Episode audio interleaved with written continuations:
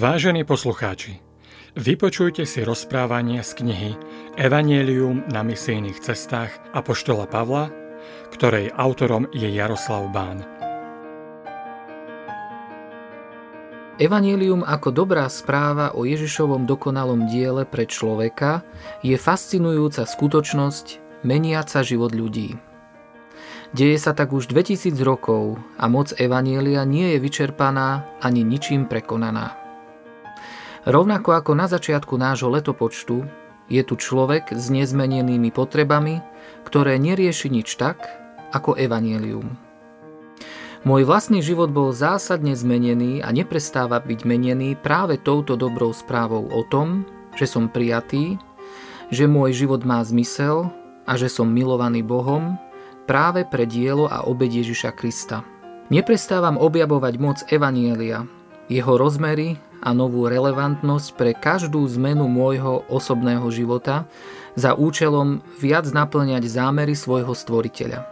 Vo svojich úvahách, kázňach, predkladaných mojim bratom a sestrám v mojom materskom zbore v Košiciach, sa k téme Evanielia znovu a znovu vraciam, lebo dielo Evanielia pri veriacom človeku nepovažujem iba za nejakú malú vec, ktorá spasí človeka, ale za fundamentálny princíp zmeny motívov veriaceho človeka. Verím, že dívajúca spolu so mnou na jednotlivé príbehy zvestovania Evanielia si uvedomíte jeho moc, bohatstvo, krásu a dovolíte, aby aj váš život bol formovaný práve touto mocou. Jaroslav Bán v Košiciach, jún 2016 medzi tým tí, čo sa rozprchli pre súženie, ktoré nastalo za Štefana, prešli až do Fenície, na Cyprus a do Antiochie, no slovo Božie nehlásali nikomu, jedine Židom. Niektorí z nich však boli aj Cyperčania a Kyrénčania, a tak, keď prišli do Antiochie, prihovárali sa aj Grékom, a ako evanelium zvestovali im pána Ježiša. Pánova ruka bola s nimi a veľa ich uverilo a obrátilo sa k pánovi. Skutky Apoštolov, 11. kapitola, 19. až 21. verš. Počiatky zvestovania Evanielia Počas niekoľkých nasledujúcich rokov po udalostiach Veľkej noci je raná kresťanská misia zvestovania Evanielia obmedzená na Izrael. Jeruzalem zostáva centrom nového spoločenstva, členovia ktorého sa najprv pravidelne stretávajú v chráme. Hoci sa zásadná udalosť v živote cirkvy, ako boli letnice, neudeje v chráme, ale v rodinnom dome a postupne, paralelne s návštevou chrámu, sa raná církev stretáva aj po domoch, Zameranie misie ranej cirkvy iba na Izrael samotný je nespochybniteľné. Dnes nás udivuje všeobsiahly charakter Ježišovho posolstva. Toto posolstvo zahrania chudobných i bohatých, hriešnikov i zbožných, utláčateľov i utláčaných, židov i pohanov. Posolstvo pána Ježiša odstraňuje odsudzenie, nepriateľstvo, a rúca múry nepriateľstva medzi jednotlivcami, skupinami i národmi. Zdá sa, že tento aspekt Ježišovho posolstva v súvislosti s misiou je tu akoby na chvíľu potlačený. Církev v Jeruzaleme považuje za svoju najdôležitejšiu úlohu obnovu Izraela, ľudu zmluvy. Najurgentnejšou misijnou úlohou ranej církvy je zhromaždiť a oživiť Izrael, zvestovať mu, že Ježiš je Mesiáš a odpadlíckému národu oznamovať jeho poslednú šancu na pokánie a prijatie Mesiáša pred tým, ako príde pán Ježiš so svojím druhým príchodom, ktorý raná církev považovala za bezprostredne blízky. Z hľadiska samotného židovstva je možné povedať, že rané kresťanstvo nie je ešte ani nútené sformovať samostatné náboženstvo. Vtedajší judaizmus je v celku pluralitný, čo umožňuje, aby kresťanstvo na chvíľu zostalo jednou z mnohých židovských siekt. Situácia sa ale skoro začína meniť. Zárodok zmeny je vo vnútri kresťanského spoločenstva v Jeruzaleme. Historik Lukáš nám veľmi skoro predstavuje dve skupiny židokresťanov v ranej cirkvi – Hebrejov a Helenistov. Hebreji, aramejsky hovoriaci židokresťania, sa považovali za tých, ktorí stelesňovali a očakávali obnovu Izraela.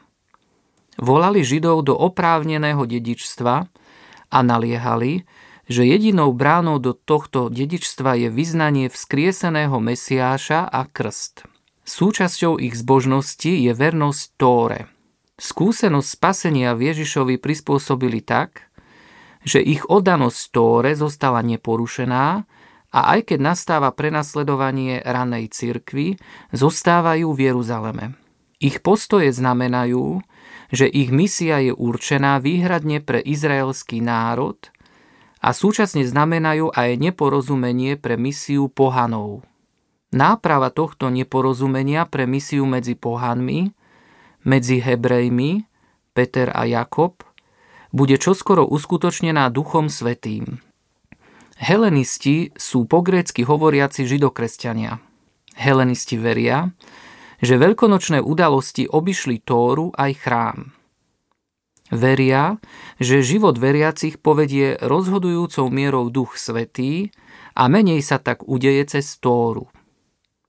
Tieto postoje ich dostali do rozporu so židovskými autoritami, urýchlili vraždu Štefana a následné prenasledovanie církvy.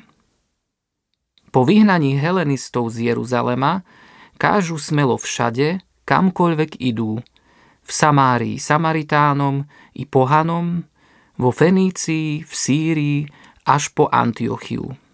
Rozdielne názory na misiu medzi skupinami helenistov a hebrejov však nie sú fundamentálne. Pre úplnosť je treba povedať, že zo skutkov porozumievame, že rozdiely existovali vnútri helenistov aj hebrejov. U hebrejov napríklad rozoznávame aspoň tri skupiny. Stred predstavuje Jakob, brat pána Ježiša. To je vyvážený pohľad na kresťanov s pohanou.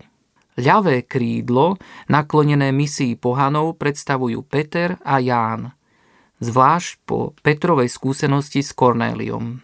Pravé krídlo tvoria tí, ktorí nepripúšťali, že kresťanom sa možno stať bez obriezky a dodržiavania tóry. Hoci jednotlivé skupiny helenistov a hebrejov majú rozdielny názor na to, čo je znakom kresťana, obidve nakoniec rozumejú, že každý vrátane pohanov, je predmetom Božieho spásonosného diela. Vedúci bratia Jeruzalemského zboru, ktorí budú nakoniec patriť k Hebrejom, to potvrdia svojou podporou misie v Samárii, v Antiochii či podporou Pavlových misijných ciest. Rozhodujúci zlom v ponímaní misie ranou kresťanskou cirkvou sa udial v Antiochii. Po Ríme a Alexandrii bola Antiochia tretím najväčším mestom vo vtedajšej rímskej ríši a hlavným mestom spojenej provincie Sýria a Cilícia. Stala sa prvým veľkomestom, v ktorom sa kresťanstvo rozšírilo nebývalým revolučným spôsobom. Po prenasledovaní cirkvy v Jeruzaleme za čias Štefana tu zakotví väčšina helenistických židokresťanov – Rovnako ako ich vzor Štefan, sú to zapálení, grécky hovoriaci, mesky orientovaní, otvorení, duchom svetým naplnení kresťania. Založia tu církev pána Ježiša, v ktorej bude viac kresťanov s pohanou ako zo židov. Po prvýkrát v dejinách církvy pána Ježiša Krista je to mnohonárodnostný, mnohokultúrny zbor. Veľmi skoro sa ukázalo, že tento zbor cirkvy pána Ježiša nie je ani židovský, ani pohanský, ale že je to nový útvar.